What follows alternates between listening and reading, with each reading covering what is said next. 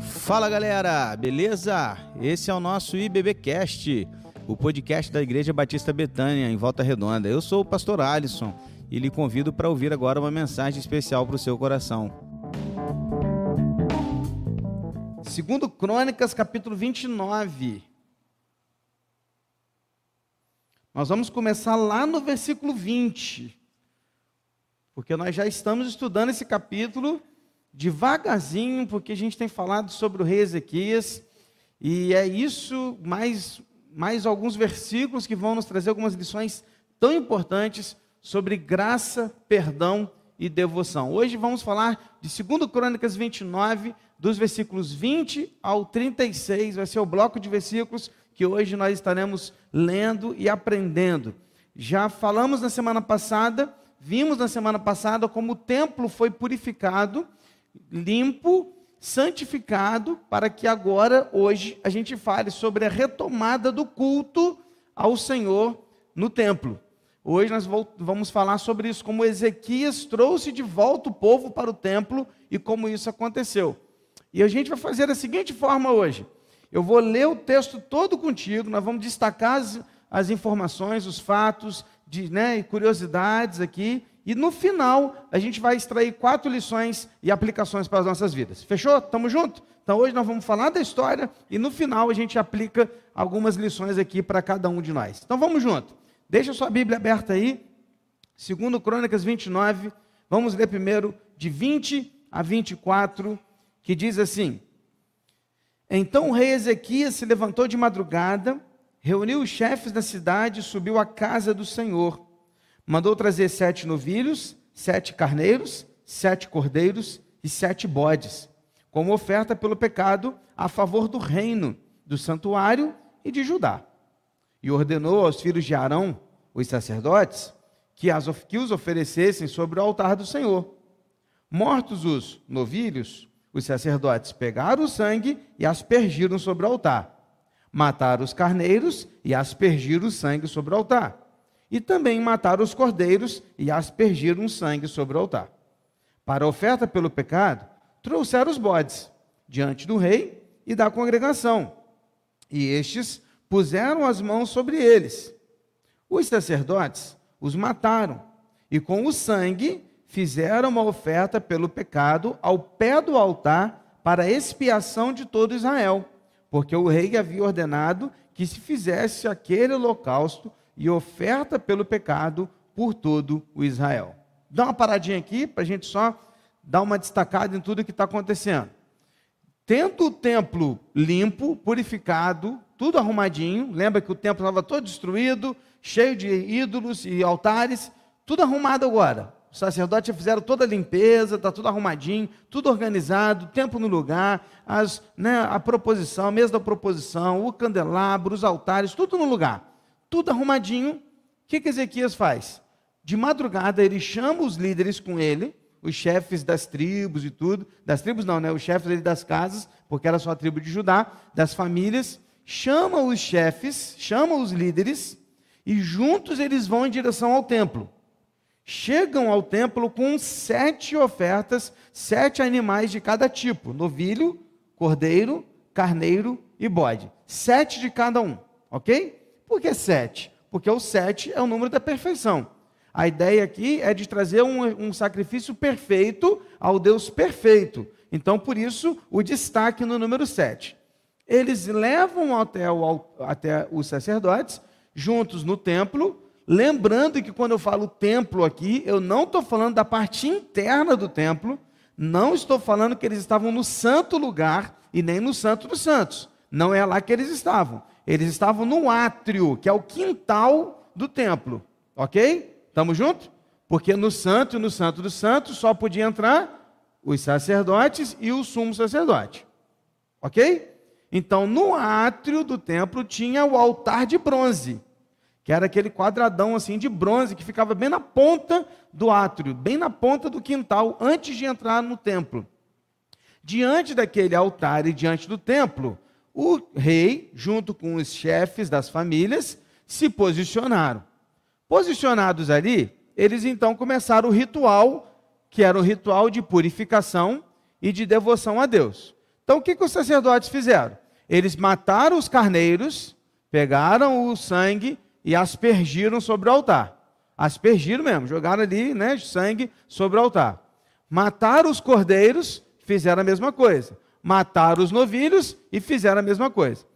Por quê? Porque o sangue, era sempre necessário haver derramamento de sangue para perdão.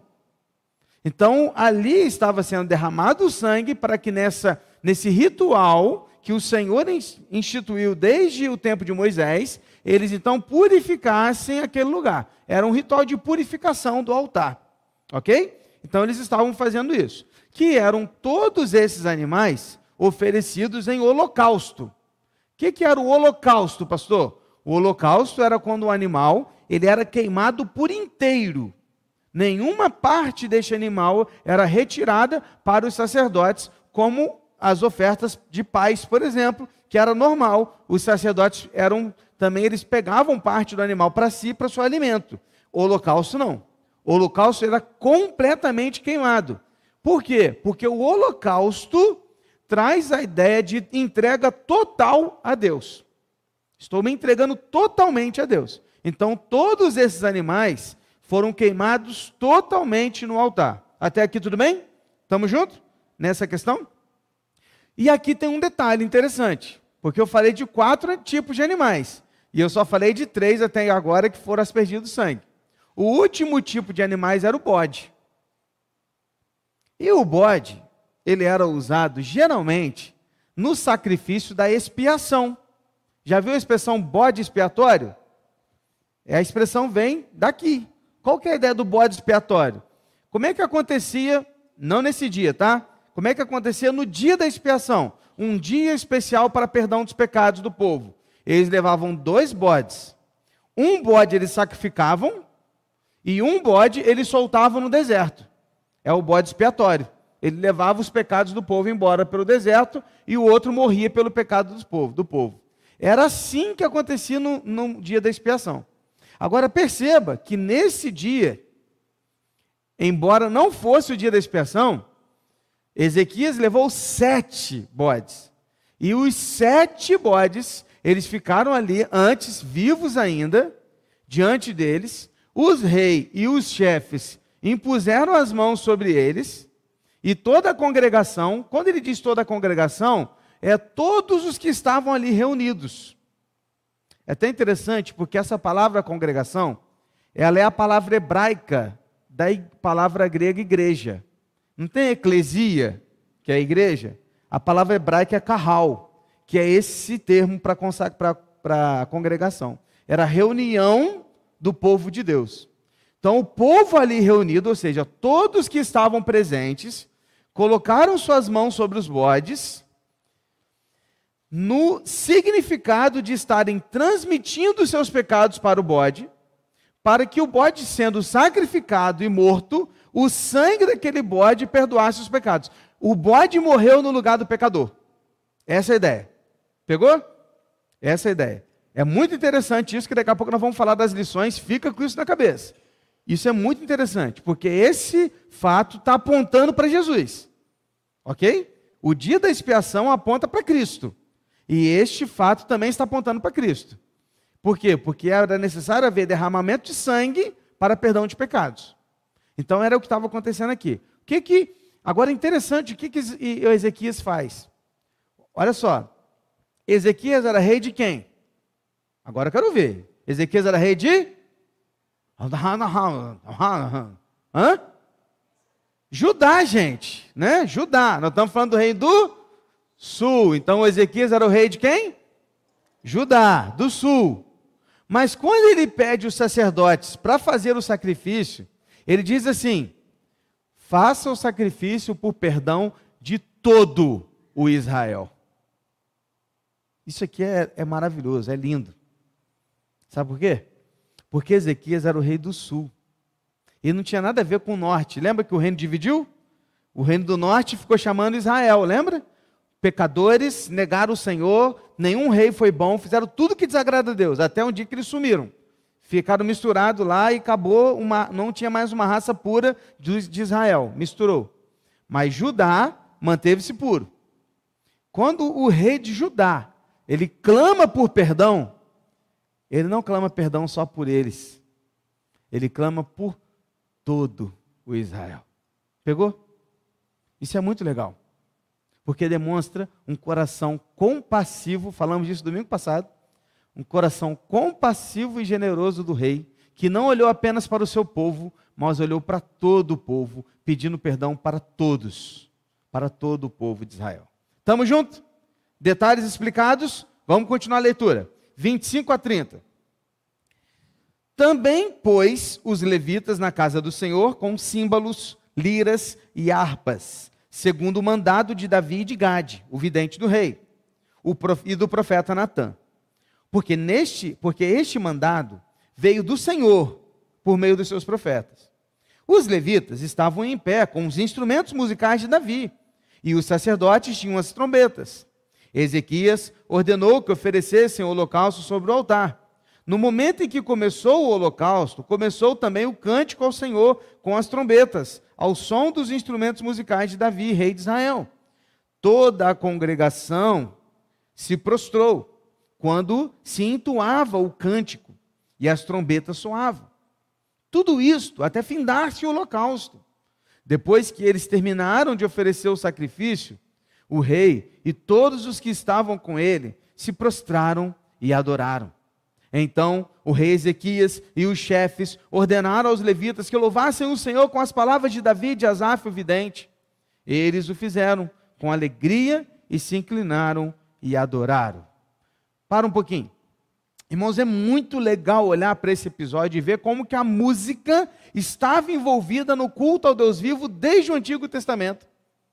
O versículo 25 deixa claro que a ordem para tocar canções, para usar música, não veio do rei, mas veio de Deus. Está aí, olha, você pode ler comigo, porque este mandado veio do Senhor por meio dos seus profetas. Lembra os sete animais de cada que eu citei anteriormente? Que eles mataram para aspergir sangue? Agora, nesse segundo momento, esses animais eles iam ser entregues como holocausto. Ok? Citei antes para vocês. O que, que acontece agora? Ezequias chama os levitas, eles pegam os seus instrumentos, e com seus instrumentos de corda e de tambor, porque eram isso, eles vão pegar os seus instrumentos, e juntos eles vão começar a louvar a Deus no início do holocausto até o término dele. Então presta atenção. Desde o momento que eles começaram a queimar no altar o primeiro animal, até o término de queimar o último animal, desses sete de cada, ficou tocando música, do início ao fim. Os levitas tocando, tocando, tocando sem parar. Tocando por quê? Porque aquela música que eles tocavam Diz o texto que eram as palavras de Davi e de Asaf. O que, que eram isso? Os salmos. Aonde estão os salmos, você vai ver lá, salmo de Davi, salmo de Asaf, tem vários salmos lá. Então eles estavam cantando os salmos. Enquanto eles estavam cultuando a Deus, entregando os seus sacrifícios a Deus, eles estavam louvando, cantando com seus instrumentos. Agora é muito interessante, porque depois que acaba o texto diz que Ezequias pede para que eles continuem tocando. E o texto diz que eles se prostram e adoram ao Senhor, enquanto as músicas e os louvores estavam sendo entoados ao Senhor. Porque o povo estava alegre, estava entusiasmado. Por quê? Porque juntos eles estavam cultuando a Deus. Eles se prostraram e adoraram. Diz o texto no último versículo que lemos, versículo 30, que eles fizeram com alegria e se inclinaram e adoraram. Amém, irmãos? Que maravilha. Era um povo feliz porque o culto voltou para o povo. O pai de Ezequias acabou com o culto. Ezequias trouxe o culto de volta e trouxe os louvores e adoração dos salmos novamente para o povo adorar ao Senhor. Com alegria, eles se inclinaram e adoraram a Deus. Estamos juntos até aqui? Estamos juntos? Detalhes explicados. Vamos para o próximo bloco de versículos. 31 a 36. Ezequias tomou a palavra e disse: Agora vocês se consagraram ao Senhor. Venham e tragam sacrifícios e ofertas de ação de graças à casa do Senhor. A congregação trouxe sacrifícios e ofertas de ação de graças. E todos os que estavam de coração disposto trouxeram holocaustos. O número dos holocaustos que a congregação trouxe foi de 70 bois, 100 carneiros e 200 cordeiros. Tudo isso em holocausto para o Senhor. Também foram consagrados, consagrados 600 bois e 3 mil ovelhas. Os sacerdotes, porém, eram muito poucos e não conseguiam tirar a pele de todos os holocaustos. Por isso, os seus irmãos, os levitas, os ajudaram, até findar-se a obra e até que os outros sacerdotes se santificaram. Porque os levitas foram mais retos de coração para se santificarem do que os sacerdotes. Além dos holocaustos em abundância, houve também a gordura para as ofertas pacíficas e as libações para os holocaustos. Assim, se restabeleceu o ministério da casa do Senhor. Ezequias e todo o povo se alegraram com o que Deus tinha feito pelo povo, porque essa obra foi feita em pouco tempo. Irmãos, a sequência desse texto é maravilhosa. Veja bem, antes um pouco eu disse para você que eles fizeram com os bodes a transmissão de pecados, que era um simbolismo, para que aqueles bodes, morrendo, pagassem pelos seus pecados. Ok? Tendo feito isso, agora aquele povo estava perdoado. Está comigo, irmão? Agora eles estavam perdoados. O perdão chegou na casa de Judá. O perdão chegou sobre aqueles homens. Agora, o que que Ezequias faz? Depois que o povo está perdoado, veja bem, primeiro perdão. O povo estava perdoado. Ezequias, no versículo 31, faz um convite. O convite que Ezequias faz é esse: agora vocês se consagraram ao Senhor.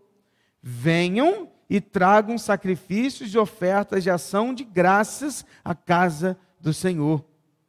E o texto diz que a congregação trouxe sacrifícios e ofertas de ação de graças a todo e todos os que estavam de coração disposto trouxeram holocaustos. Veja, Ezequias chamou o povo para entregar ofertas pacíficas e de ação de graças. Pediu só ofertas. Mas o texto diz que o coração deles estava tão disposto que eles trouxeram, além das ofertas pacíficas, também holocaustos, que não tinham sido pedidos pelo rei. Mas eles trouxeram com o coração aberto para entregar ao Senhor. A grande questão de entender aqui é a seguinte: nós só podemos oferecer algo a Deus depois do perdão de Deus nas nossas vidas.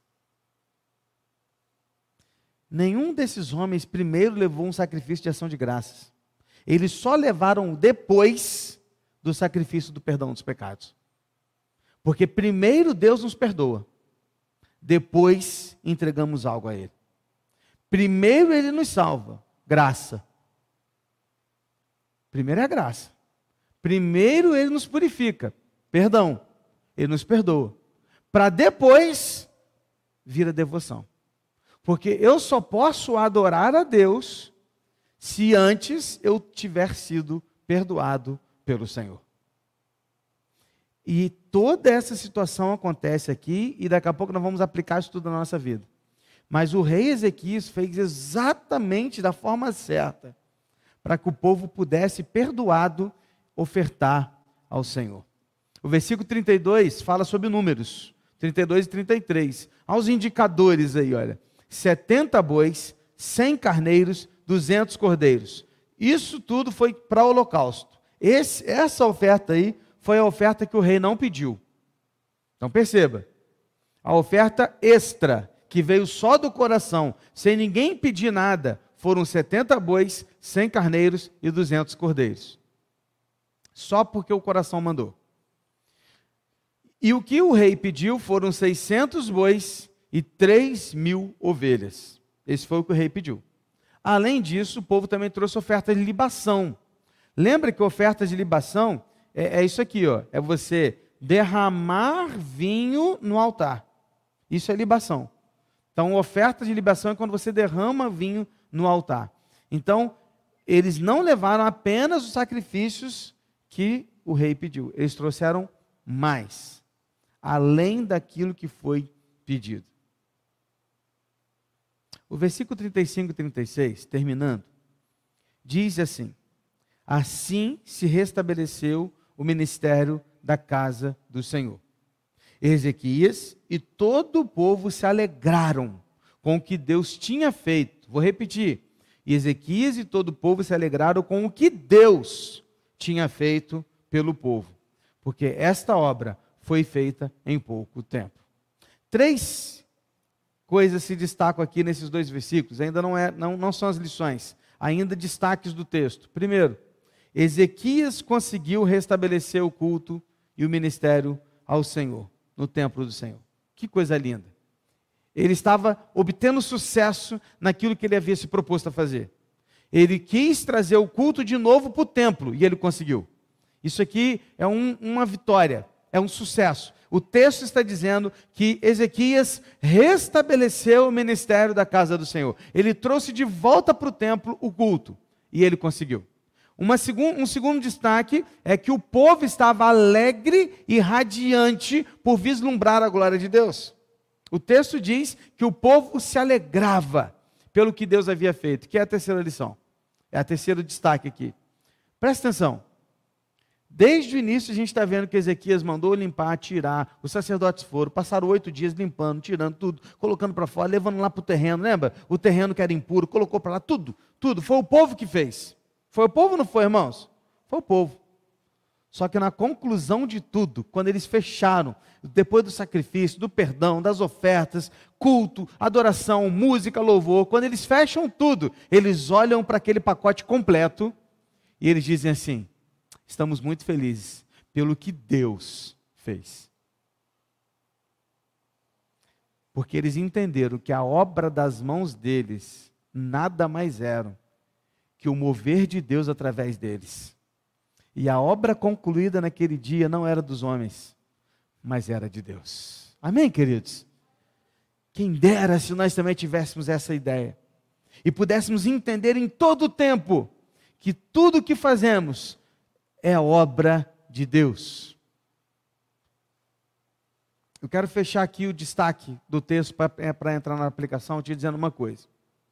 Quando a gente começou a estudar crônicas, eu te falei o seguinte: crônicas é um livro escrito primariamente, ou seja, o primeiro alvo, o primeiro ouvinte desse texto eram quem? Eram os judeus que voltavam da Babilônia. Ok? Então, o livro de crônicas, ele, primeiramente, na sua fonte primária, ele foi escrito para que os judeus que voltaram do cativeiro da Babilônia e pegaram Jerusalém destruída, pudessem saber que o mesmo Deus que cuidou de tudo até aqui iria dar continuidade adiante. Era esse o objetivo de Crônicas. Ok? Agora presta atenção. Imagina o povo lendo esse texto e lendo isso aqui. Um povo que teria que reconstruir o templo, reconstruir os muros, reconstruir a cidade ouvindo aqui do, desse texto, e, e Esdras lendo esse texto, dizendo assim: olha, Deus fez assim, assim, assim, com Ezequias foi assim, e o templo foi limpo, foi purificado, e os sacrifícios aconteceram, e tudo que foi isso foi obra de Deus. Isso trazia motivação, esperança e a certeza de que Deus faria o mesmo com eles. Amém? Agora, nós somos os ouvintes secundários. Da mesma forma, Deus há de fazer nas nossas vidas. Porque Ele é o Deus que começa e termina. Porque Ele é fiel para terminar a obra que Ele começou nas nossas vidas. Amém, meus irmãos? Que aplicações nós podemos trazer para cada um de nós? Eu separei quatro aqui apenas. Se você quiser anotar, se você quiser aí marcar, fica à vontade para isso. Então vamos lá. Primeira aplicação. Primeira lição aqui de graça, perdão e devoção. Primeiro, a devoção de um povo passa primeiro pela devoção de um líder. Guarda isso. A devoção de um povo passa primeiro pela devoção do líder, da entrega do líder. O rei e seus líderes foram os primeiros a irem ao templo. Eles acordaram de madrugada e foram para o templo. Quem foi primeiro? O rei e os líderes. Foram eles que puxaram toda a situação para que o, todo um povo depois se reunisse e fizesse o que fizeram. Aplique isso, querido, a todos os grupos possíveis e seus líderes. Sem dúvida, a igreja, ela é um desses grupos. Se o pastor não está se entregando, buscando e levando suas ovelhas a viver uma vida santa, piedosa e de devoção, está errado. É por isso que eu bato na tecla aqui dia após dia. Vai ler a Bíblia, irmão. Tu está orando em casa. Qual é o seu tempo de devoção com o Senhor? A gente está aqui pregando contra o pecado, falando qual é a nossa missão, para que, que a gente existe, o Deus que a gente serve. A gente está pregando aqui para que você entenda. Entenda. Por quê? Porque precisa partir do líder. Mas vou te dar falar uma coisa. Não adianta você olhar para mim, não. Sabe por quê? Porque na sua casa o líder é você. E o seu povo precisa ver em você essa devoção. Tem que partir de você. E digo mais: partir de você, homem. Você, pai. Você, marido. Tem que começar em você. Isso não tira a responsabilidade das mulheres, muito pelo contrário. Dobra porque vocês, irmãs, são responsáveis por fazer isso e cobrar o seu marido que faça também. Porque não adianta a gente querer que os nossos filhos sejam santos se nós não buscamos santidade. Por quê? Porque a devoção de um povo começa na devoção do seu líder. Se temos em casa uma mãe que não se entrega a Deus, um pai que não é devoto ao Senhor no seu dia a dia, se temos na nossa família maridos que não estão sustentando suas esposas no sustento da palavra, esposas que não incentivam seus maridos a fazerem isso, está errado.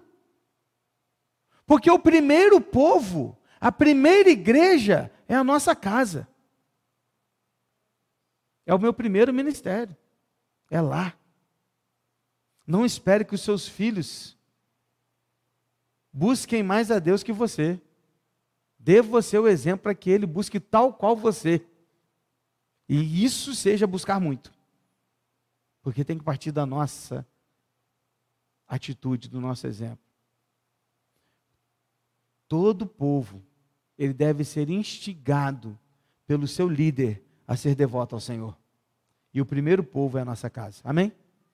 É o nosso pequeno grupo, é a nossa equipe de trabalho, é lá a nossa equipe do nosso trabalho, é a nossa família mais ampla, quando estamos juntos, reunidos. Já parou para pensar quantas oportunidades você tem de orar quando a sua família toda está reunida? Para aquele churrasco, para aquele, aquele momento de, de, família, todo mundo, aqueles seus primos, tios lá que não são crentes, estão lá tampando na cerveja, e você pode chegar e falar assim: vamos fazer uma oração antes aqui para a gente agradecer a Deus, que privilégio a gente poder estar junto aqui. Olha, que oportunidade, que oportunidade que você tem de fazer isso nos seus, na sua vizinhança, no seu grupo de oração, enfim, em tantos lugares. Tantos lugares. Nós podemos dar o exemplo e fazer diferente. Achei interessante que geralmente gente, eu tenho costume né, de fazer isso pelos nossos aniversários de família e tudo mais. E na nossa família a gente tem algumas pessoas, não vou citar nomes, mas tem um, uma pessoa específica que não é não é cristã, não é evangélica, não, não, não reconhece a Cristo. E um dia a gente estava nesse aniversário dessa pessoa. E a gente estava junto, e antes de, partir o bolo, eu falei, não, peraí. Foi ano passado ainda, né? Tem um acróstico aqui. Peguei o acróstico com o nome dele e falei. Depois, queria orar pela sua vida. Oramos, fizemos aquilo ali. Passou o tempo, meu aniversário foi agora, em 14 de fevereiro. Tal pessoa estava com a gente reunido. E esta pessoa antes de qualquer outro puxar, que não é crente, não é evangélico, nada. Essa pessoa puxou e falou assim: peraí, antes, a gente tem que fazer aquele negócio que vocês fazem. Eu não sei como é que é o nome, não. Mas vocês precisam orar aqui agora. E eu proponho fazer um acróstico do nome do, do Alisson também. Aí puxar lá na hora, lá, foi legal demais, muito gostoso. Mas por quê? Porque as palavras podem até convencer, mas o exemplo arrasta. É pelo exemplo, irmãos. Nós precisamos fazer a diferença. Amém? Segundo, segunda aplicação para as nossas vidas, baseado nesse texto, é que a graça nos atrai a uma adoração sincera e uma entrega verdadeira. É a graça que nos atrai a uma adoração sincera e a uma entrega verdadeira. Eu, eu quero voltar aos fatos. Ó, primeiro o povo colocou as mãos sobre os bodes, depois os bodes foram mortos no lugar do povo como expiação do pecado.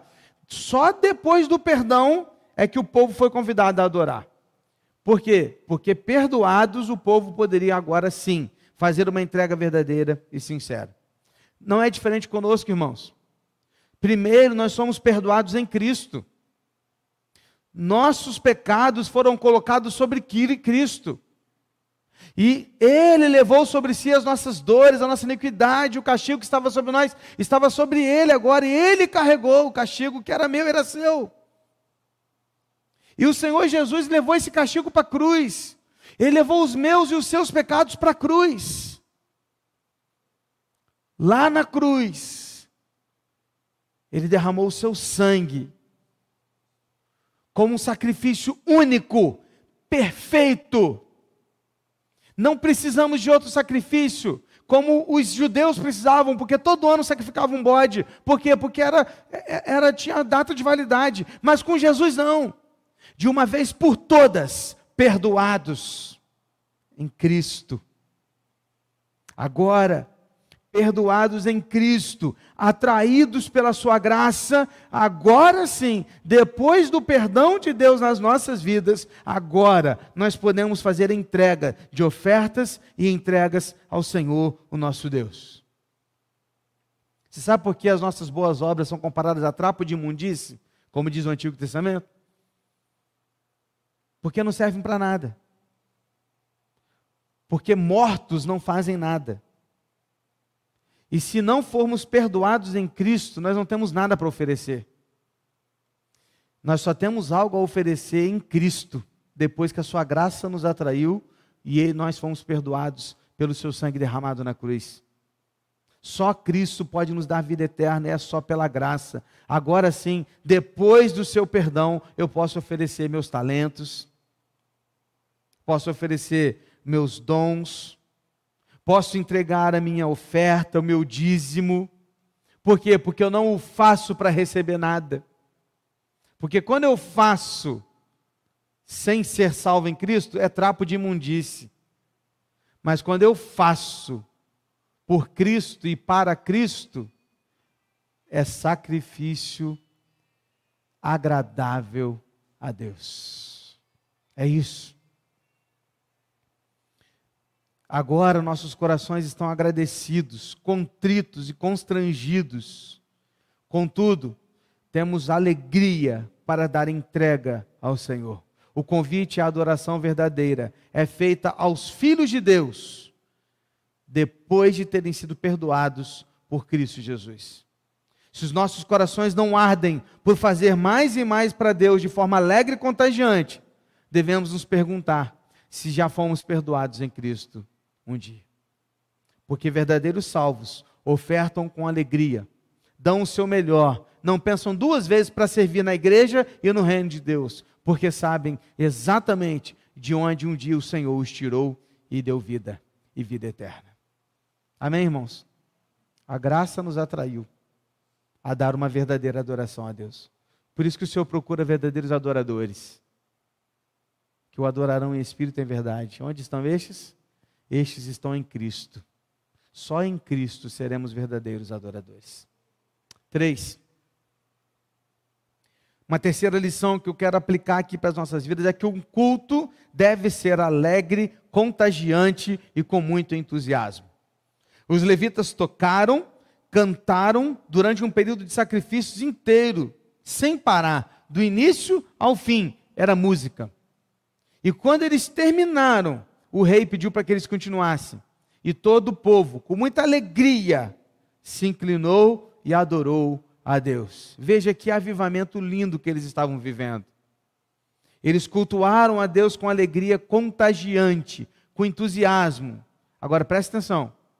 A festa de adoração entusiasta era resultado do perdão e de devoção total. Não o contrário. Tem gente que faz o contrário. Tem gente que acha que é alegria, alegria, alegria, mas nunca foi perdoado. Isso não está adiantando de nada. Aqui é resultado disso aqui. Primeiro o perdão, primeiro a salvação, primeiro a graça, depois a devoção, para então o resultado de alegria. Amém? Porque tem muita gente fazendo só festa, e só festa não agrada a Deus. A festa deve ser resultado de devoção, perdão e graça. É isso. Aí sim, com alegria, com muita ordem e com muita decência, servimos com alegria ao nosso Deus, porque Ele merece o melhor louvor. É isso que a gente precisa entender. Uma adoração fria e sem entrega evidencia um coração duro e não perdoado. Não estou falando que nós devemos ser todos iguais. Não. Cada um tem um jeito de adorar. E está tudo bem.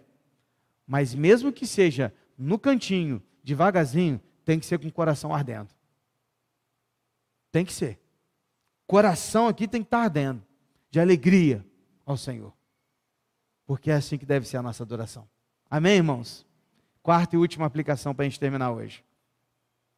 O objetivo final sempre deve ser a glória de Deus. Guarda isso, meu irmão. O objetivo final sempre deve ser a glória de Deus. Não importa o quanto você deu, não importa o quanto você se dedicou, no final a obra bem feita sempre tem como resultado a glória de Deus. Não é sobre mim, não é sobre você, não é sobre o pastor, não é sobre o líder da obra, não é sobre o líder do louvor, não é sobre o líder do som, não é sobre o líder da oração, não é sobre o líder da recepção, não é sobre nada disso, é sobre Deus é sobre a glória de Deus, porque não se trata das nossas forças, não se trata do que fazemos, se trata daquilo que Deus fez através de nós e a glória dele. O que, que o povo falou no final de tudo? Eles estavam felizes porque Deus havia feito uma grande obra. Amém, irmãos? É isso. Eles fizeram, as mãos foram deles, o suor foi deles, tudo foi deles nesse sentido. Mas nada eles teriam feito se antes Deus não tivesse à frente de todas as coisas. Por isso eu digo mais uma vez: se o que você faz e o objetivo dos seus atos não é a glória de Deus, é só trapo de imundície. Não serve para nada. Mas se quando você faz e o que você faz, seja lá o que for, no seu trabalho, quando você acorda, na academia, na sua escola, faculdade, no EJA, não importa. Aonde você estiver, dirigindo, é, passeando, de férias, vendo uma televisão, no celular na mão, não importa. Tudo que você fizer, você tem que olhar para aquilo e falar assim: Isso aqui é para a glória de Deus. Por isso eu vou fazer bem feito. Vou socorrer alguém, eu vou socorrer do melhor socorro possível, porque é para Deus. Eu vou dar algo para alguém, então vou dar o melhor. Eu não vou trazer a, a açúcar que eu nunca vi na face da terra, vou dar união, eu sei que é boa, fazendo merchandise. Por quê? Porque eu não estou dando para a pessoa, estou dando para Deus. Então não tem que vir com aquilo que não, que não. Ah, eu vou pegar o mais barato. Não, não é pegar o mais barato.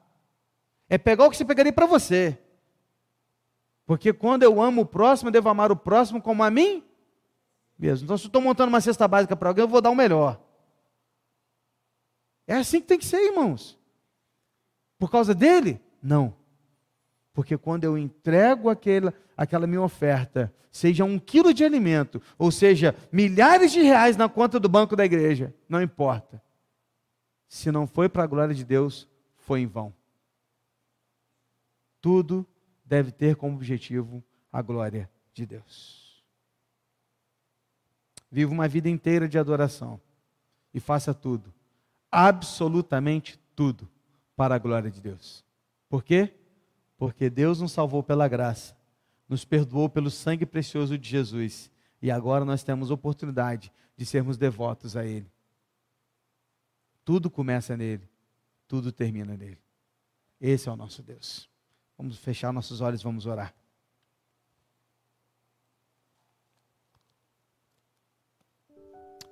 Ah, Deus, perdoa-nos por tantas vezes achar que o que oferecemos a Ti vem de nós, enquanto que na verdade nada temos, nada somos, tudo pertence a Ti.